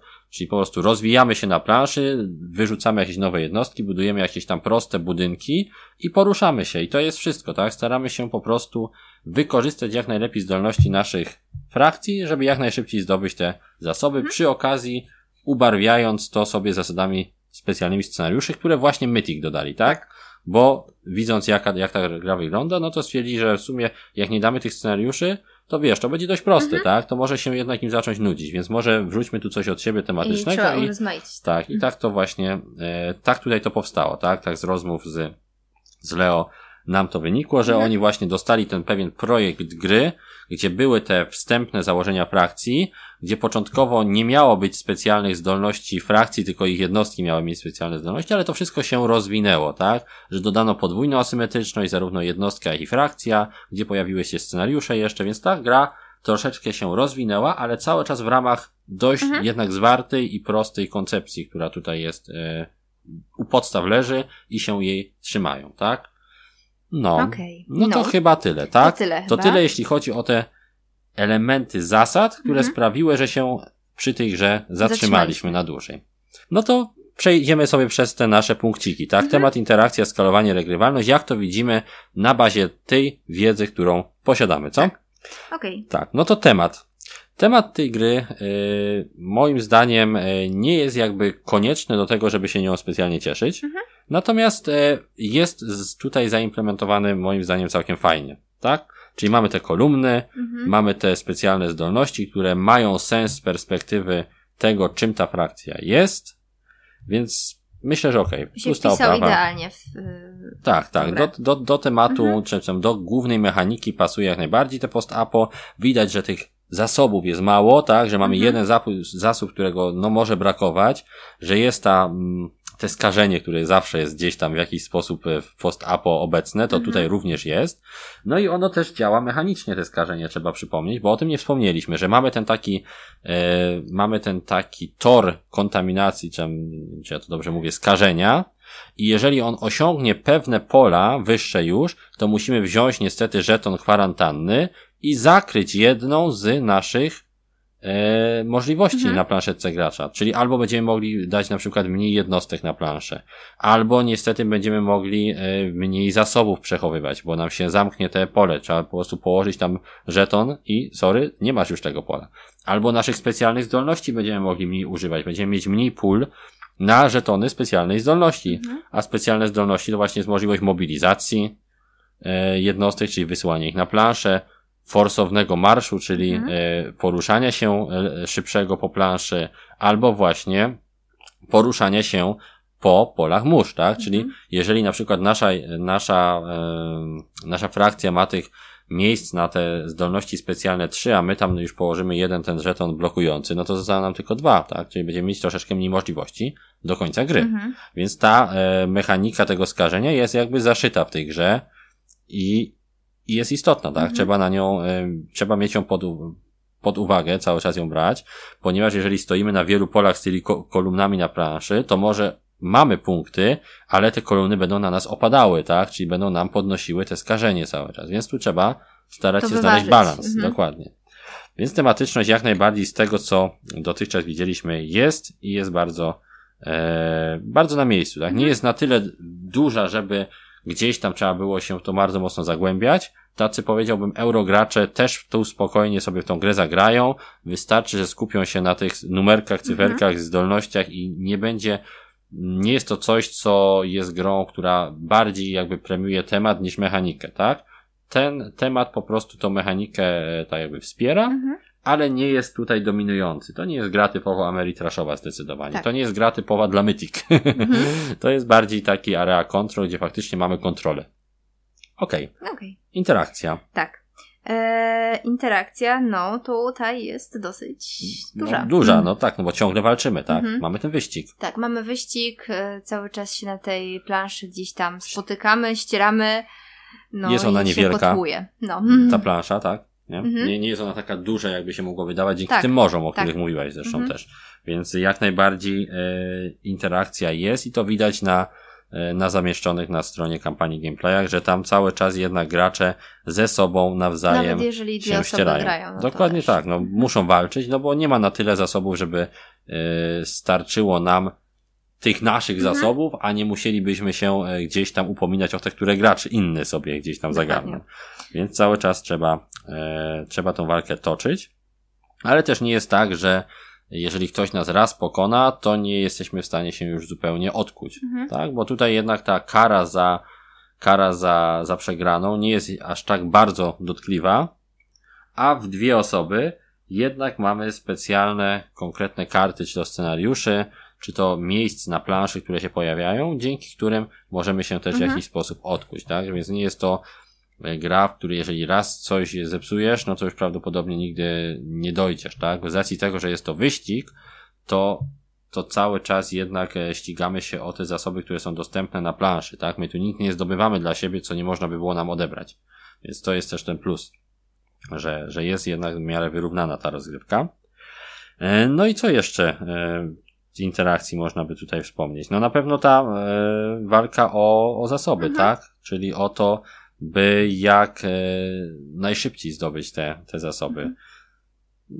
Nie wiem, no chyba, chyba tyle, tak? Te zajmowanie strategicznych pozycji też, tak jak mówiliśmy, mhm. nie, jest, nie jest możliwe do końca, bo zawsze się znajdzie ktoś, kto nas stamtąd wykurzy. Pójdziemy w góry, to za chwilę przyjdzie ta tak. frakcja, która może latać po górach i nas zaraz stamtąd wykopie. No, więc... Tam się cały czas kutuje. Tak, cały czas coś się dzieje, więc zdecydowanie jest tutaj ta interakcja wyczuwalna. Skalowanie? O skalowaniu mówiliśmy sporo mhm. już, o tym przynajmniej na podstawie tego, co mieliśmy okazję zobaczyć, tak? Na podstawie przejrzenia e, talii kart scenariuszy, mhm E, na podstawie rozgrywek dwuosobowych, możemy śmiało powiedzieć, że to nie jest gra, która by nie działała w dwie mhm. osoby. To jest gra, która ma kilka trybów, które można spokojnie w dwie osoby zagrać, a i dodatek, który jest planowany, dodatek z przymierzami, sprawia, że rozgrywkę dwuosobową można sobie ubarwić grając dwoma mhm. klanami, tak jakby, tak? Czy tam pewnym sensie dwoma klanami, o czym dowiecie się już niebawem z najnowszej aktualizacji mhm. też na stronie Mythic Games i jak będziemy robić jeszcze za chwileczkę przegląd y, strony, y, to wspomnimy mhm. też o dodatkach, bo na samym koniec materiału przelecimy sobie, przeskrolujemy przez całą stronę kampanii, zaglądając co nam jeszcze ciekawego jest, o czym jeszcze nie zdążyliśmy wspomnieć. Więc skalowanie myślę, że spokojnie na dwie osoby można w tą grę zagrać, natomiast y, na pewno będzie ona błyszczeć w rozgrywkach 3, mhm. 4 czy nawet pięcioosobowych, tak? Bo jednak te tarcia między graczami, te pojawiające się sytuacje związane z zazębiającymi się zdolnościami mhm. poszczególnych frakcji będą na pewno serwowały większe, jakieś takie bardziej napięte emocje, ale widać już, że w dwie osoby też to, też to śmignie. No i regrywalność. No regrywalność to... Dzięki frakcjom. No myślę, że frakcje jest, spora. tak, frakcje, scenariusze mhm. E, i ten, ta talia ar, ar, ar, Archonta. Archonta. No tak, mhm. to też sprawia, że odkrywając te karty, które są losowe, będziemy losowe wydarzenia do gry wprowadzać, co troszeczkę e, też ubarwia tą rozgrywkę. No i to tyle, tak? Myślę. Wydaje mi się, że, że to wszystko z tych naszych oczekiwań. Czyli teraz przegląd przez. Tak, teraz przegląd stronę. przez stronkę Kickstartera. Zaraz sobie sprawdzimy, co tam e, ciekawego będzie jeszcze dodane do tej gry. Mhm. No to wchodzimy sobie na stronę i mamy tak. Mamy, tak, mamy podstawkę, w pudełku te sześć frakcji, mm -hmm. o czym wspominaliśmy. Każda frakcja składa się z figurek podstawowych oraz figurek e, elitarnych, mm -hmm. planszy gracza oraz oczywiście garści żetonów. Tam w pudełku masa, masa kart, żetonów, scenariuszy, które będą jeszcze oczywiście tam upgrade'owane, bo tam Mythic e, odblokowuje takie drobiazgi, typu na przykład dwuwarstwowe planszetki, mm -hmm. pudełko, E, no ma się jeszcze pojawić jedna dodatkowa frakcja, no i dzisiaj też jakiś gift będzie. Mhm. Jeśli chodzi o poziomy wsparcia, mamy trzy poziomy wsparcia. Jest to wsparcie za 89 dolarów, gdzie mamy podstawkę oraz wszystkie odblokowane dodatki, znaczy gifty, tak? Te gifty. takie, te takie mhm. bonusy. E, mamy e, poziom wsparcia za 149 dolarów, gdzie mamy podstawkę i wszystkie dodatki pudełkowe, które można kupić. Mhm. Co wychodzi 15 dolarów taniej niż gdyby brać osobno te dodatki. No i mamy wsparcie za 169 dolarów, gdzie dodatkowo jest, jest jeszcze mata. mata, tak? Oprzyta neoprenowa mata, która wychodzi w takim zestawie 15 dolarów mhm. taniej. Okej, okay, teraz mamy coś, na co chyba wszyscy najbardziej czekali, jeśli chodzi o opis strony kampanii. Czyli bo dodatki. To, tak, bo to, co powiedzieliśmy wcześniej, to w sumie było powtórzenie rzeczy, które już mhm. wspominaliśmy. Natomiast dodatki są czymś, co zawsze nas bardzo interesuje, mhm. bo my bardzo lubimy rozszerzać swoje gry. I oczywiście również w tej kampanii dodatki się pojawiły. Tak. Pojawiły się dodatki, pojawiła się też już nawet e, taka aktualizacja, która te dodatki opisuje. My też mieliśmy okazję mhm. sobie o tych dodatkach troszeczkę więcej poczytać. Dodatki są trzy. O różnej wielkości, jeśli mhm. chodzi o, o ich złożoność. I tak. złożoność. Dokładnie. Pierwszy z tych dodatków, który tu jest zaprezentowany, to dodatek za 15 dolarów, e, który się nazywa Peace with Wolves. Mhm. I ten dodatek będzie się skupiał na takim specjalnym nowym trybie przymierzy. To mhm. jest tryb dla dwóch do trzech graczy, gdzie możemy grać tak jakby dwoma klanami, mhm. z czego jeden wybieramy jako swoją taką domyślną frakcję, która faktycznie będzie się nam po tej planszy roz, e, rozprzestrzeniać i kontrolować te zasoby, czyli e, Steam Columns, mhm. tak, czyli tak będzie dla nas punktować, a druga jest takimi sidekickami, tak, taką frakcją poboczną, Tacy która, pomocnicy. Dokładnie, która nam pomaga, ale e, jej kontrolę, e, kontrolowanie terenu nie liczy się do punktu, mhm. tak jakby, więc każdy gra jakby takimi dwoma frakcjami, jest więcej jednostek na planszy, ale jednak cały czas no, musimy się skupiać też na tej naszej głównej frakcji, żeby móc kontrolować konkretne tereny. Mhm. Oprócz, tych, e, oprócz tego każdy ma swoją talię taką specjalną. To jest taka jego talia umiejętności tej danej frakcji, mhm. ale sam nie może z niej korzystać. Póki, to, póki mamy swoje karty na ręce naszej frakcji, to nie możemy z nich korzystać. Mhm. Musimy je wymienić za inne karty z innymi graczami. Mhm. I tu tutaj dodaje taki lekki, e, negocjacyjny taki e, element do gry, taki lekki gry nad stołem, bo to wygląda tak, że jak my komuś damy naszą kartę, to ten ktoś może zagrać ją przeciwko nam. Mhm. I my możemy albo skontrować tą kartę inną naszą, albo no niestety otrzymamy te mi minusy, które, które zostały na nas zagrane. Więc trzeba tak troszeczkę balansować między rozdaniem wszystkich kart innych graczom, żeby zdobyć więcej kart od nich, a tym, że jak je rozdamy, no to niestety one mogą do nas wrócić negatywnymi konsekwencjami, więc taka jest to tak, interakcja. Tak, tak, tak, taka dodatkowa interakcja, trochę takich gry nad stołem, takich właśnie przymierzy, tak, zarówno wpisanych w mechanikę, ale też takich niepisanych przymierzy, -hmm. żeby, że gdzieś tam się z kimś ugadujemy. Więc całkiem, całkiem e, ciekawe rozszerzenie, ma, małe, bo skupione głównie na kartach. Dodatkowo są też dwa scenariusze tutaj. Kolejny dodatek, który jest tutaj zaprezentowany, to jest Fuel for War czyli dodatek skupiający się na rozwinięciu idei tych e, szefów klanów, mhm. tak? E, Iwona, mówiłaś tutaj, że to by się bardzo podoba ta faza konklawy. Tak. Więc tutaj chyba nawet bardziej Ci się mhm. spodoba z tym dodatkiem, ponieważ w tej fazie nie dość, że każdy z tych właśnie naszych e, szefów klanów wybiera pewną funkcję, to dodatkowo tak długo jak stoi w tym konklawę i nie rusza się na planszę, bo tu żetony są zastąpione figurkami, to nabywa specjalnych zdolności.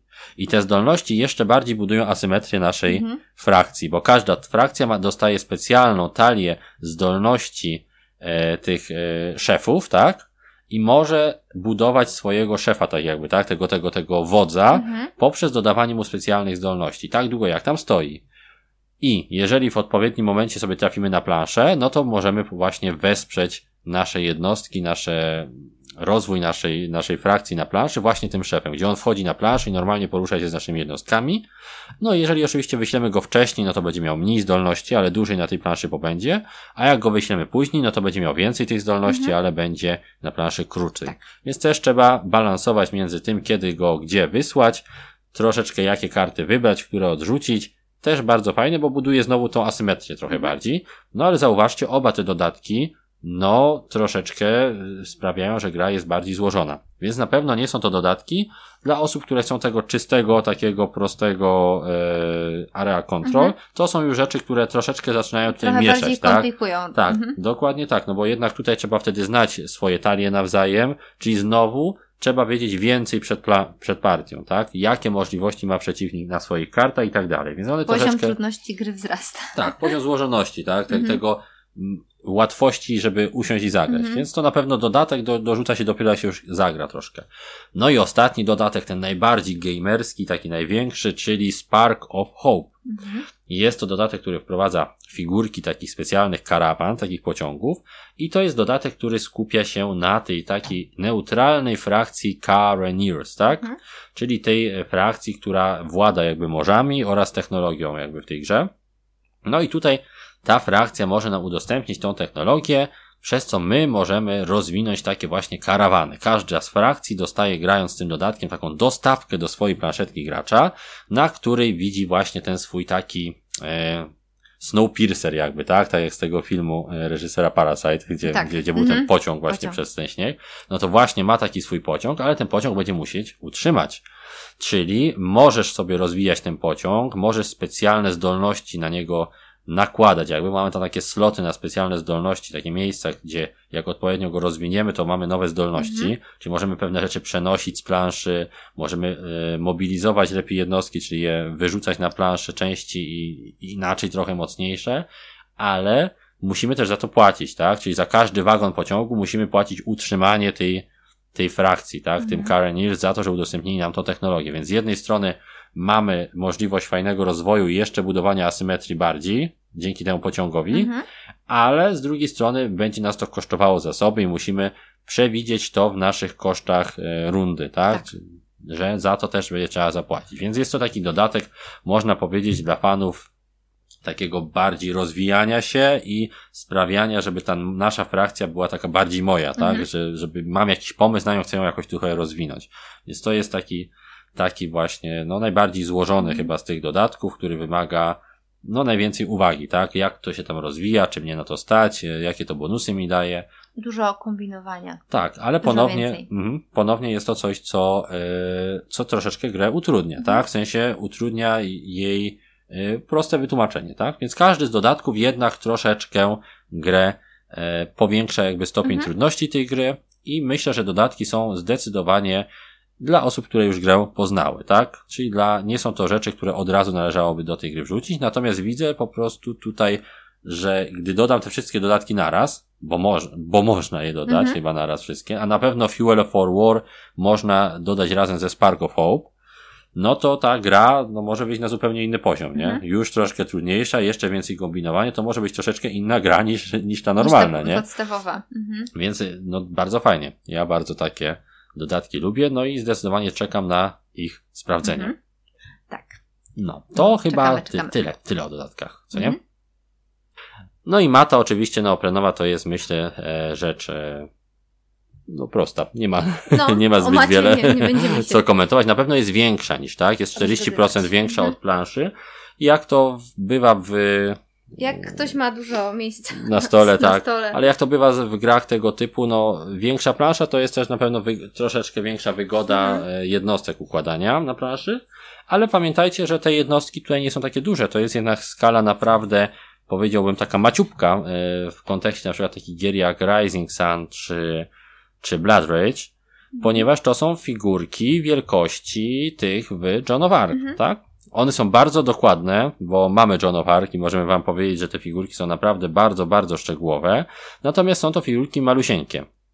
Tak? E, są one znacznie mniejsze niż figurki w typowych grach e, Area Control, ale dzięki ale temu też. Nie możemy im odmówić. No dokładnie, ale dzięki temu też będzie to w miarę, myślę, czytelne. Będzie to fajnie wyglądało, kiedy te wojska będą na mapie. Trochę to przypomina takiego RTS-a wtedy komputerowego a i też nie powinno być aż tak tłoczno, mm. nawet na zwykłej planszy, a nie tylko na macie, bo Dokładnie. na przykład jak sobie pomyślę o graniu w Rising Suna na zwykłej planszy, a maty niestety nie mamy, no to, to jest ciężkie, tak? Tam się nie mieszczą te mhm. jednostki, a tutaj raczej takiego problemu być wielkiego nie powinno, więc to mhm. jest też spoko. Przy okazji przeszliśmy też trochę do wykonania, o którym zapomnieliśmy powiedzieć, te jednostki, czyli te figurki będą na pewno bardzo szczegółowe, bo z tego Mythic słynie. Jeśli Mamy chodzi o oprawę, to również widać. Z tak, z tymi figurkami. Jeśli chodzi o, o oprawę, to jest ona spójna. Mhm. Jest taka bardzo, bym powiedział, e, może oszczędna w kolorach, bo mamy tutaj tylko ten właśnie niebieski, biały, mhm. które tak ładnie ze sobą się nie dopełniają. Nie są kolory takie bardzo ostre, są tak, raczej tak. takie stonowane i mi się bardzo podoba. Ale niektórym może to przeszkadzać również, tak? Że nie jest ta gra taka krzykliwa, nie jest ta gra jakoś bardzo mocno wpadająca w oko, jeśli chodzi o takie, wiesz, takie szczegóły, tak? Mhm. Jest to takie dość właśnie stonowane, takie jakby zamarznięte. Wygląda to bardzo ładnie, ale nie każdemu prawdopodobnie się taki styl graficzny może spodobać, mm. tak? No, może. Tak samo figurki. Ktoś może, może tak chcieć być. większe figurki. -hmm. Nam się te figurki małe podobają. My naprawdę widzieliśmy, jak one wyglądają, tego typu figurki. I doceniamy, że, że są takie małe, na serio, -hmm. bo kolejna tona figurek, dzięki temu też pudełko będzie normalne prawdopodobnie, tak? Wielkości powiedzmy, nie wiem, typowej gry FFG, a nie wielka kobyła ponownie, która jest bardzo duża, tak?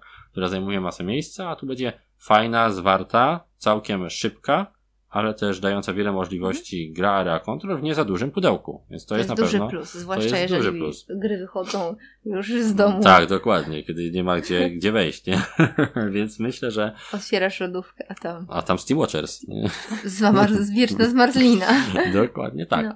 no. i znajdziecie też na stronce kampanii kilka filmików. Mhm. Szczególnie po polecamy Wam ten filmik przygotowany przez Man vs. Meeple, mhm. gdzie macie podgląd e, tego, jak dwie osoby grają sobie w Steam Watchers właśnie. Jest tak to bardzo, bardzo fajny filmik po angielsku. No i to jest mniej więcej tyle, jeśli chodzi o takie informacje ze stronki kampanii. Teraz jeszcze taki dodatkowy dziali, który to obiecaliśmy ty zrobić. Bo ja e, akurat w, nie uczestniczyłam bardzo aktywnie w tej, w tej kampanii. kampanii. Dokładnie mhm. tak.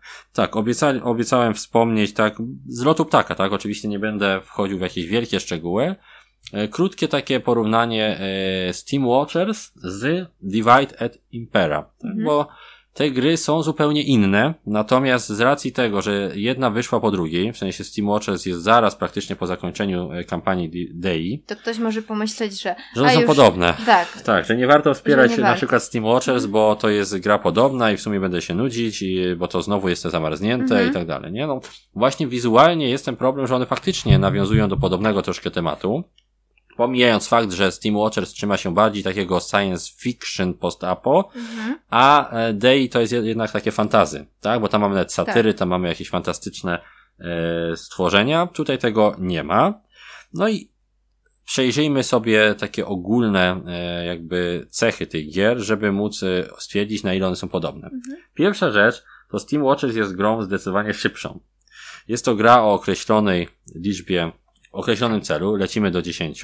Jest to gra o dość e, wąskim wachlarzu zasad, tak, nie są one bardzo, bardzo rozbudowane, o zaledwie kilku akcjach do wyboru i systemie jednoczesnego rozstrzygania rozkazów. W DEI gra jest dłuższa, tak? Każdy tam stara się e, wyoptymalizować, że tak powiem, jak najlepsze wykorzystanie tych swoich zasobów, zdolności swojej E, frakcji, mhm. Stara się wykorzystywać e, nierówności terenu, co też trzeba sobie gdzieś tam prze, przemyśleć, stara się e, osiągać cele misji, które są dostępne dla wszystkich, bo tam w tej grze przygotowujemy planszę składającą się tak z wielopoziomowych mhm. kapli, mamy też swoją frakcję, ta frakcja też ma specjalne zdolności, tylko że nabywamy je w trakcie gry i w każdej rozgrywce możemy mieć troszeczkę inne. No i oprócz tego mamy taki panel misji, gdzie co grę będziemy inne misje móc e, rozstrzygać mhm. i pod koniec każdej rundy możemy jedną z tych misji wskazać, którą punktujemy, tak? Więc jest tutaj e, zupełnie inne e, jakby zupełnie inaczej jest położony nacisk na to, jak wynik osiągamy. Ponieważ w Steam Watchers my się gonimy do pewnych wartości i te wartości mogą nam zostać odebrane, natomiast w DEI mamy pewne punkty, które zdobyliśmy za to, że mhm. wykonaliśmy pewne czynności i one już odebrane nam być nie mogą, tak? Więc tutaj troszeczkę inaczej wygląda też podejście do, do samego punktowania, tak? Do samego zdobywania e, tych, e, tych punktów w rozgrywce. Kolejna kwestia to jest podobieństwo tak oprawy, nie? Z jednej strony ta gra mhm. jest taka i ta i ta jest śnieżna, natomiast dla nas y, y, Day było znacznie mniej czytelne. Mhm, tak, tam jest chyba jakiś trzypoziomowy tak, trzypoziomowa tej planszy, mm -hmm. tak? I strasznie to było tam takie zadziubdziane. Na, tak. No, na, napaćkane. Grane, napaćkane, tak. I najgorsze jest to, że to są niby dachy budynków mm -hmm. widoczne tam, natomiast ja tego zupełnie nie czuję, tak? Mm. To mhm. wygląda z lotu ptaka w taki mało, powiedziałbym... Jak jakieś tunele bardziej. No, dokładnie. To wygląda jak jakiś labirynt dla, nie wiem, dla umika. O, właśnie. E, szczerze mówiąc, powinni tą e, planszę chyba z perspektywy troszeczkę zrobić. Takiego rzutu delikatnie izometrycznego. Mm. Trochę jak e, ostatnio swoje plansze przygotował do, do gry Project Elite Cool Mini or Not. Mhm. Oni pokazują co jakiś czas w aktualizacjach, jak tworzyli planszę i tam pokazywali, że najpierw robili model 3D, a potem robili jakby z niego taki zrzut z góry.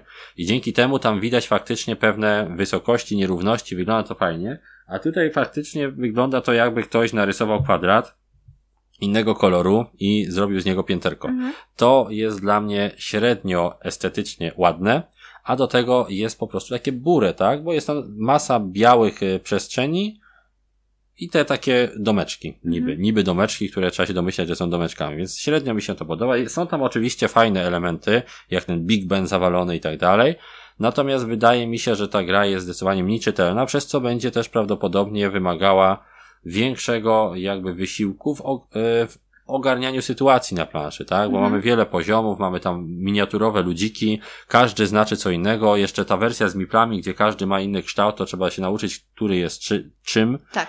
No mhm. jest to gra dużo bardziej złożona, tak? Nam się ta gra, e, jeśli chodzi o DEI, kojarzy dużo bardziej z inną grą tego wydawcy, czyli z Black Rose Wars. Mhm. Tam też mamy pewien rodzaj starcia, gdzie z jednej strony ugrywamy coś dla siebie, a z drugiej strony staramy się realizować jakieś ogólne misje, które są dostępne e, publicznie, tak? Więc i tamta gra też była dużo bardziej złożona. Natomiast e, Team Watchers jest grą, która uderza w inne, e, w inne jakby nuty, tak? Mhm. E, stara się jak najbardziej właśnie syntetyzować pewne wrażenia, dać jeden zasób, jedną planszę. Gdzieś tam są oczywiście te płaszczyzny, różne góry i tak dalej, ale one są zaznaczone kolorystycznie, więc widać to bardzo e, czytelnie na tej planszy. Mm -hmm. Sama plansza jest no, zwykłym pła płaskim obszarem, przez co może się dla niektórych zdawać taka bardziej bura, tak, znaczy może nieciekawa, tak, bo jest to po prostu mapa, mapa mm -hmm. Europy. Natomiast na pewno chodzi tu o czytelność, tak? Są inne cele za tymi grami postawione. Jedna z nich ma być złożoną grą, gdzie cały czas w rundach e, zdobywamy punkty za nowe misje, mm -hmm. gdzie staramy się jak najbardziej, jak najlepiej rozstrzygnąć możliwości na daną sytuację, tak? Gdzie kontrolujemy dane kafelki i dzięki temu, że mamy na nim większość, to coś możemy zrobić. Natomiast Team Watchers jest raczej grą, która bierze klasyczny przykład Area Control i dodaje do niego kilka własnych autorskich szlifów, -hmm. tak? Nie jest tak skomplikowany. Na pewno nie jest tak skomplikowany, mm. jest łatwiejszy do wyjaśnienia i, i jeżeli ktoś szuka szybkiej gry, to myślę, że powinien właśnie celować właśnie w Steam Watchers.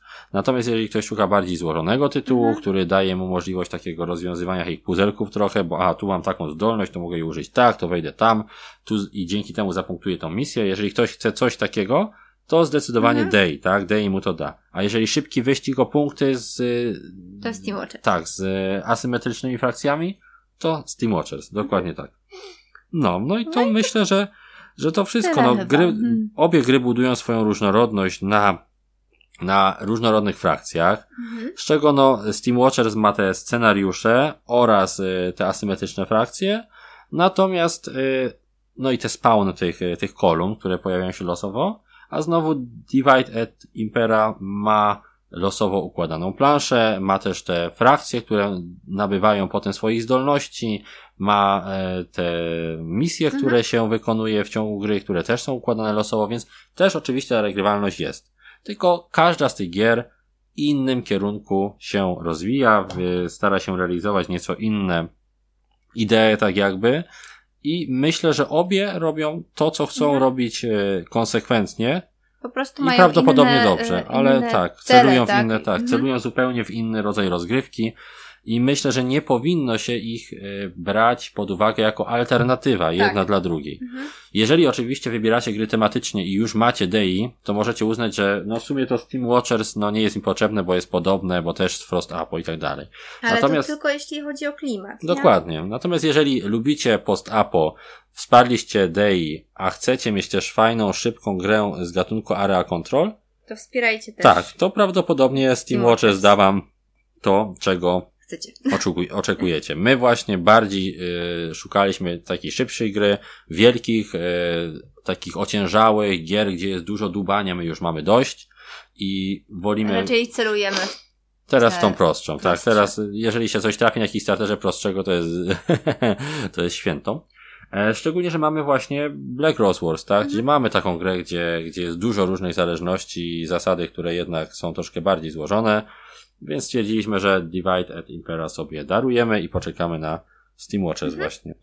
No to uff, chyba tyle, co? Chyba tyle, Kurczę, tak. półtorej godziny znowu nam na tym zeszło, a to miał być tylko preview kickstarterowy, Ale ja króciutki. od początku, że to tak nie będzie wyglądało. Ja tak też myślałem, znaczy ja no, obawiałem się tego, że się rozgadam znowu, ale mamy no. nadzieję, że e, w tym półtorej godziny jest więcej treści niż, niż głupot, mm -hmm.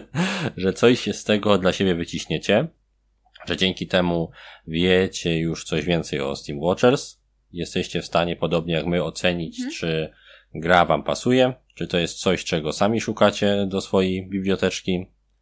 No Dajcie i... znać, czy podobają Wam się takie Kickstarterowe newsy. Tak, czy... newsy, previewsy. tak. czy chcecie y, słyszeć y, takich newsów więcej mhm. części?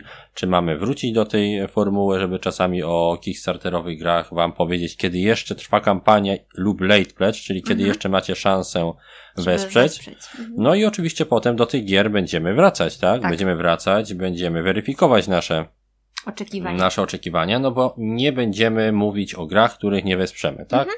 Tak sobie założyliśmy, że mówimy tylko o tym, co mamy, albo o tym, co zakupiliśmy, tak? tak? Czyli innych gier nie omawiamy i tego się, myślę, będziemy trzymać we wszystkich naszych mhm. materiałach. No. no. No to cóż, no zapraszamy Was do subskrybowania naszego kanału na YouTube, do wejścia na naszego Facebooka, mhm.